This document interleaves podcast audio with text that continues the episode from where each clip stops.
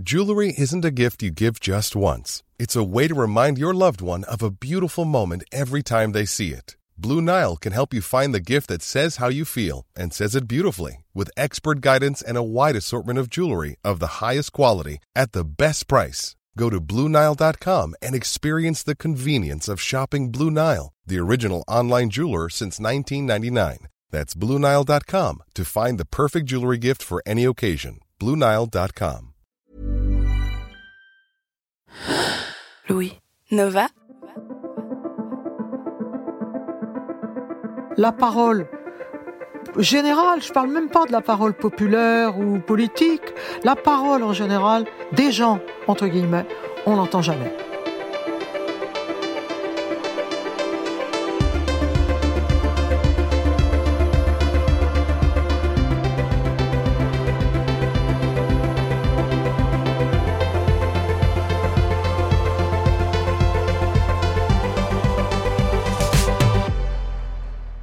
Il y a peut-être une raison très simple pour que le simple citoyen ne profite pas de cette fameuse liberté d'expression, valeur majeure de la République. Il ne peut pas l'exercer parce qu'il porte un invisible baillon. Et le nom de ce baillon est illégitimité. La vraie inégalité est là, entre ceux qui ont un accès légitime à la parole et ceux qui ne l'ont pas. C'est ce que soutient l'écrivaine Danielle Salnave, membre de l'Académie française, dans Parole en haut, silence en bas, un livre court, un tract même dit le nom de cette collection Gallimard. Déjà dans son précédent texte, Jojo le Gilet jaune, Daniel Salnave s'interrogeait sur le mouvement, ses revendications de démocratie plus directe et son impossibilité à se faire entendre. Elle poursuit ici sa réflexion sur le traitement des différentes paroles dans la démocratie française en partant de la mort de Samuel Paty, ce professeur tué le 16 octobre 2020, quelques jours après avoir dispensé un cours sur la liberté d'expression, et du débat sur la liberté d'expression suscité par son assassinat. Je lui ai demandé à quoi correspondait selon elle ce décalage, cette impossible circulation entre le haut et le bas, entre les élites et ceux qu'elle appelle les innombrables. Je suis Charlotte Pudlowski, bienvenue dans Fracas. Alors, ce qui m'a donné envie d'écrire ce livre, au, au fond, c'est un peu ce qui s'était passé au moment de Jojo le gilet jaune. C'est un incident. L'incident au moment de Jojo, c'est quand le président avait parlé avec un peu de condescendant de Jojo les Gilets jaunes. Et là, c'est une circonstance beaucoup plus douloureuse. C'est les attentats de l'automne dernier et la mort atroce de ce professeur à quelques pas de son collège. Alors, j'ai été complètement bouleversé, déchiré, etc. Et en même temps, je me disais, mais cette caricature, qu'est-ce que j'en pense profondément? Et je me suis dit, mais au fond, on n'a entendu personne dans la foule, dans les rues, chez les gens, dans les familles, les professeurs, les parents, les enfants, qui auraient pu dire leur désaccord. On n'a rien entendu de tout ça. Du coup, j'ai eu envie de réfléchir sur cette question. Parce qu'en même temps, on nous dit ah la liberté d'expression c'est sacré, il faut la défendre, faut descendre dans la rue pour la défendre, d'accord? Mais on n'en s'en sert jamais. Parce que ce, sujet, c'est aussi un, sujet qui vous mobilisait euh, au moment de, Jojo, cette question de qui a accès euh, à la parole et qui est-ce qu'on arrive ou pas, qui est-ce qu'on veut bien entendre? C'est ça la question, c'est d'abord qui a accès ou pas, et ensuite, quand on a accès, c'est tantôt les réseaux sociaux. Bah oui, forcément, il n'y a pas d'autre, pas d'autre euh, porte de sortie. Alors peut-être qu'il y a les réseaux sociaux. Et puis le troisième point, c'est que quand elle existe, cette parole, on n'en tient pas compte. Et alors, ce refus d'entendre euh, les gens, les citoyens quand euh, quand ils s'expriment, ça renforce aussi ce sentiment euh, d'illégitimité qu'ils peuvent avoir. Et vous dites dans le livre que un des plus grands baillons, c'est ce sentiment d'illégitimité. Ah bah oui, ça renforce plusieurs choses. Ça renforce la défiance. Parce que les gens, ils sont pas fous quand même. Ils voient bien qu'on les consulte jamais. Et quand on les consulte, on n'en tient pas compte. Merci. C'est quand même pas très agréable, même dans une famille. Euh, euh, imaginez dans une famille, vous dire, allez les enfants, on va discuter ensemble. Ils discutent, puis au bout, on choisit autre chose. Bah, forcément, les enfants s'énervent. Eh ben, c'est pareil, hein. Donc, d'un côté, ça renforce la défiance. Ça pousse à la colère. Forcément, ça pousse à des manifestations qui peuvent être violentes. Ça, c'est le deuxième point.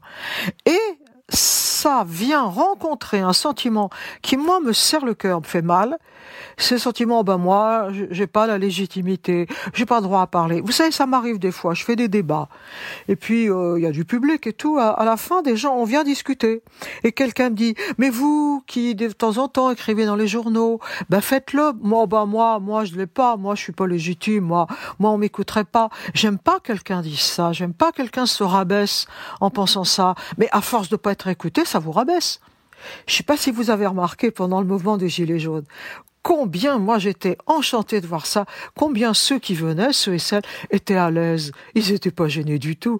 Eh ben j'étais moi enchanté d'entendre ça. Je me disais mais ça fait passer de l'air. Il y a des hommes politiques qui étaient un peu gênés, même des journalistes un peu gênés, de peur qu'ils fassent un impair, qu'ils renversent le verre, qu'ils renversent la table, qu'ils disent un gros mot. Mais dites des gros mots, bon sang. Et d'ailleurs, vous rappelez dans le livre qu'à cette époque-là, euh, il y a des gens qui ont dit dans la classe politique attention, il faudrait pas tout mettre sur le même plan, il faudrait pas que qu'un anonyme puisse prendre la parole comme un homme ou une femme politique. Et quelqu'un m'a dit, mais tu te rends pas compte avec les gilets jaunes où tu mets le pied, regarde, il y en a qui ont eu des propos très très misogynes au sujet de Madame Macron, ou bien euh, antisémites, ou bien, ah ben évidemment, dans tout mouvement et dans tout groupe, bah il y a de tout. Parce que pour vous, la liberté d'expression en France, elle est que formelle. Les citoyens peuvent pas réellement s'en saisir. Et alors, comment est-ce que ça pourrait être autrement? Alors, par moment, ça s'invente tout seul. Regardez ce qui s'est passé avec les Gilets jaunes. Qui aurait dit six mois plus tôt que les ronds-points autour desquels on passe, en faisant bien attention de laisser passer ceux qui viennent sur votre gauche, les ronds-points, il y en a partout. Ça servait uniquement à tourner autour. Et tout d'un coup, c'est devenu des forums, comme dans l'Antiquité, ou des agoras, ou des hommes, beaucoup de femmes, venaient tous les jours, allumer un feu, faisaient griller des saucisses, on s'arrêtait, on discutait. Ça s'est inventé d'un seul coup.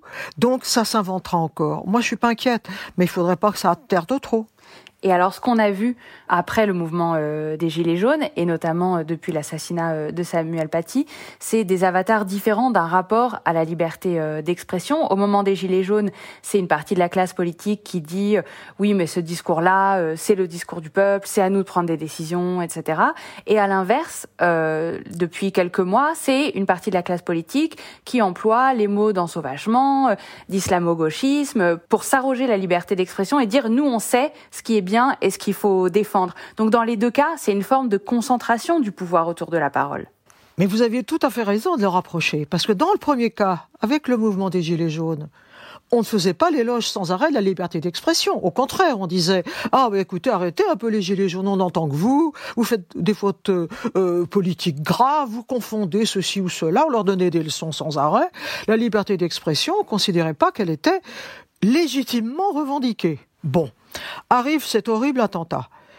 On dit c'est la liberté d'expression qui a été menacée puisque c'est dans... menacée non qui a été attaquée affreusement attaquée mais moi, je me pose la question, cette manière de nous dire, voilà, c'est ça la liberté d'expression. Il fallait que tous les Français, comme un seul homme ou comme une seule femme, se rangent alignés derrière un ensemble de caricatures, dont une particulièrement m'a choqué. Moi, je ne demande pas que tout le monde soit d'accord avec moi. Je demande qu'on puisse faire entendre une opinion divergente, ce qu'on appelait en Europe de l'Est autrefois dissidente, qui pense autre chose que ce que le pouvoir veut nous faire penser. C'est essentiel ça. Et alors, au cœur du, livre, du tract, si on peut dire, vous mettez en lumière euh, un paradoxe du débat euh, public euh, actuel, c'est qu'une partie de la classe politique exalte la liberté d'expression et la singularité de la France sur ce terrain, ou en tout cas ce qu'ils perçoivent comme tel, l'importance de protéger cette liberté, mais qu'en fait, ils empêchent de l'actualiser réellement.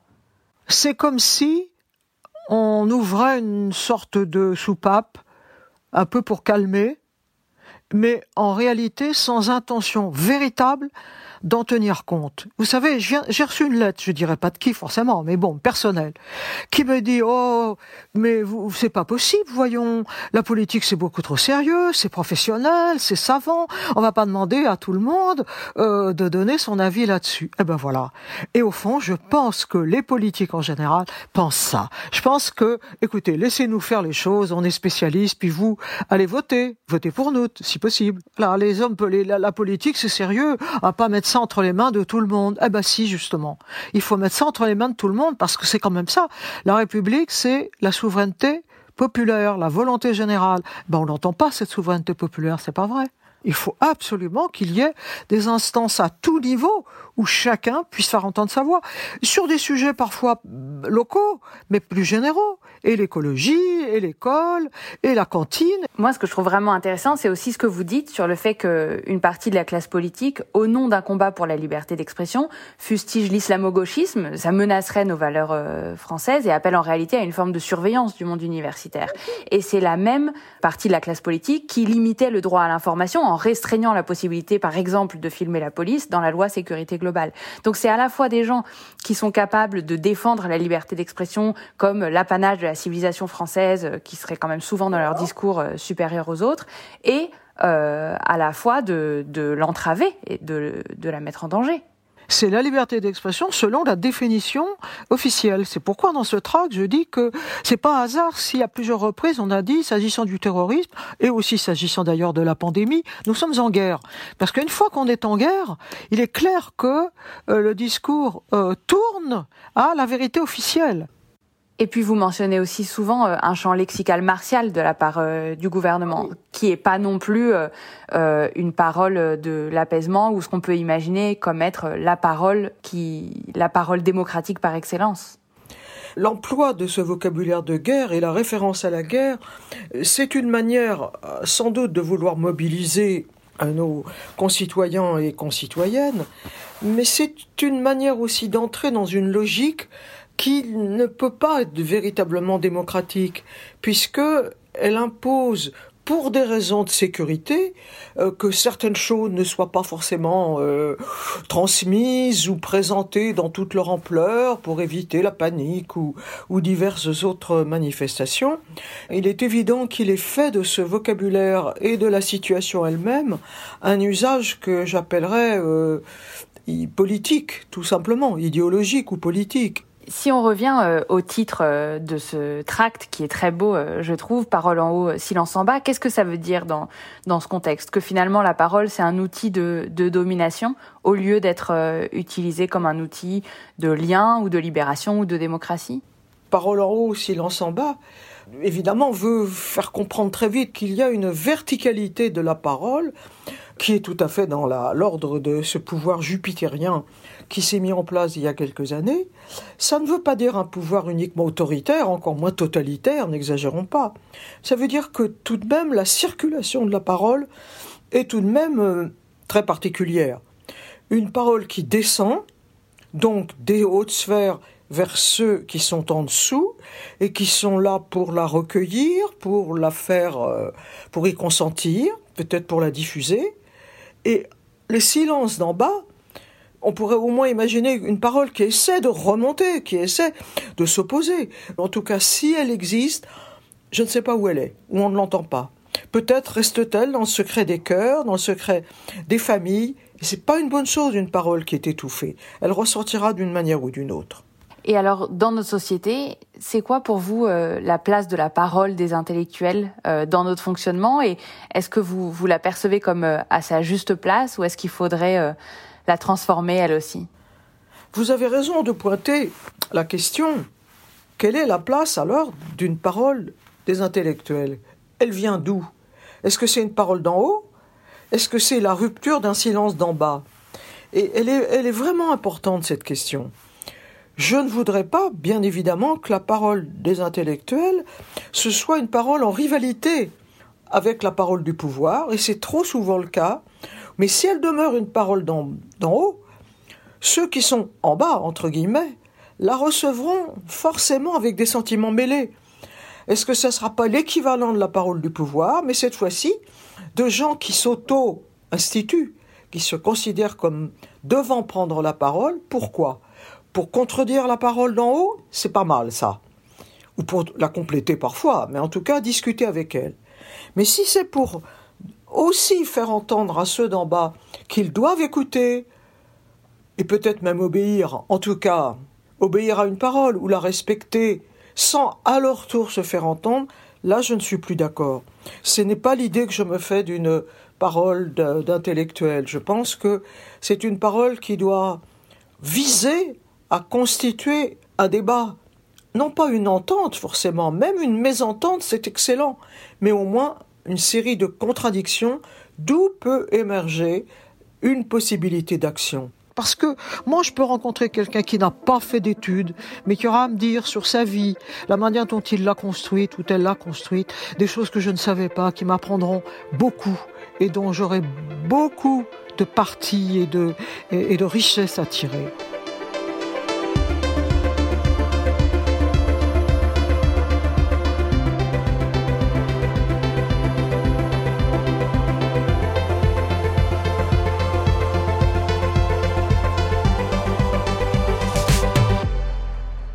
Parole en haut, silence en bas de Daniel Salnave est publié dans la collection Tract de Gallimard.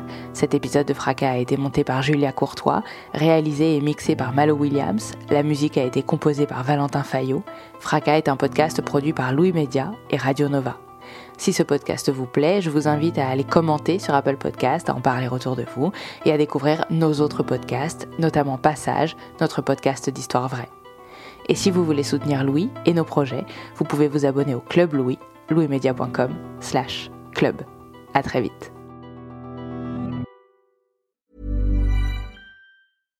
Support comes from ServiceNow, the AI platform for business transformation. You've heard the hype around AI. The truth is, AI is only as powerful as the platform it's built into.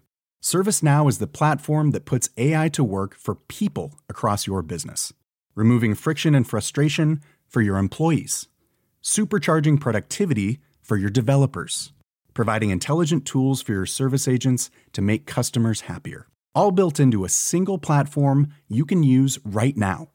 That's why the world works with ServiceNow.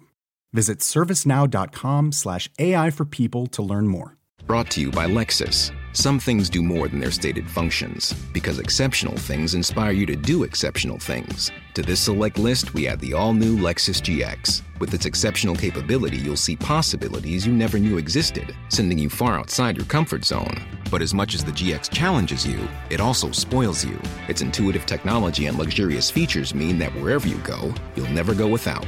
Live up to it. The all new Lexus GX.